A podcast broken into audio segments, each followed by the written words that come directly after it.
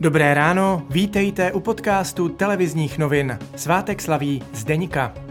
Dnes očekáváme skoro jasnou až polojasnou oblohu. Na severovýchodě území se k večeru mohou objevit slabé přehánky. Sněmovnu dnes čeká boj o rozpočet. Vláda navrhuje rekordní schodek ve výši 500 miliard korun. Více ministrině financí Alena Šilerová. Největší část těch peněz půjde na investice, protože platí to, že se krizi musíme proinvestovat. Podle opozice je schodek zbytečně vysoký, kabinet prý nešetří a měl by hledat úspory.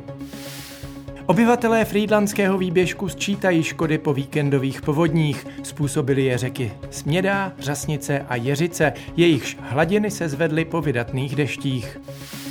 Vrchní soud potvrdil sedmiletý souhrný trest pro bývalého ředitele firmy Čepro Tomáše Kadlece za krácení daní a dřívější porušení povinností při správě majetku. Za Kadlecova vedení firma levně prodávala pohonné hmoty, které pak draze kupovala zpátky, přičemž se vzdávala marží a zisků. Kadlec současně nepřiznal a nezdanil asi 35 milionů korun, kterému přišly na jeho soukromý švýcarský účet. Předsedou představenstva a generálním ředitelem Čepra byl od května 2003 2003 do srpna 2005. V minulosti vedl také Národní bezpečnostní úřad a působil v Bezpečnostní informační službě.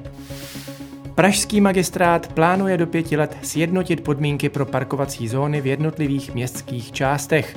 Chce tím ochránit rezidenty a naopak docílit toho, aby mimo praští dojížděli za prací jinak než autem. Potomci Bartoňů z Dobenína chtějí prodat zámek v Novém městě nad Metují. Koupit by ho mohl stát, který má předkupní právo. Proti nejsou památkáři ani premiér. Slovensko se vzpamatovává z bleskových povodní, které zasáhly východ země. Nejhorší situace panuje v obci Pichně v Prešovském kraji, kterou velká voda smetla za poslední týden hned dvakrát.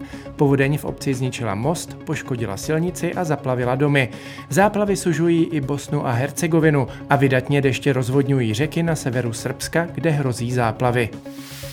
Ruský prezident Vladimir Putin připravuje rozsáhlou změnu ústavy, která by mu umožnila zastávat prezidentský úřad dalších 12 let. O změnách budou rusové hlasovat příští týden v referendu.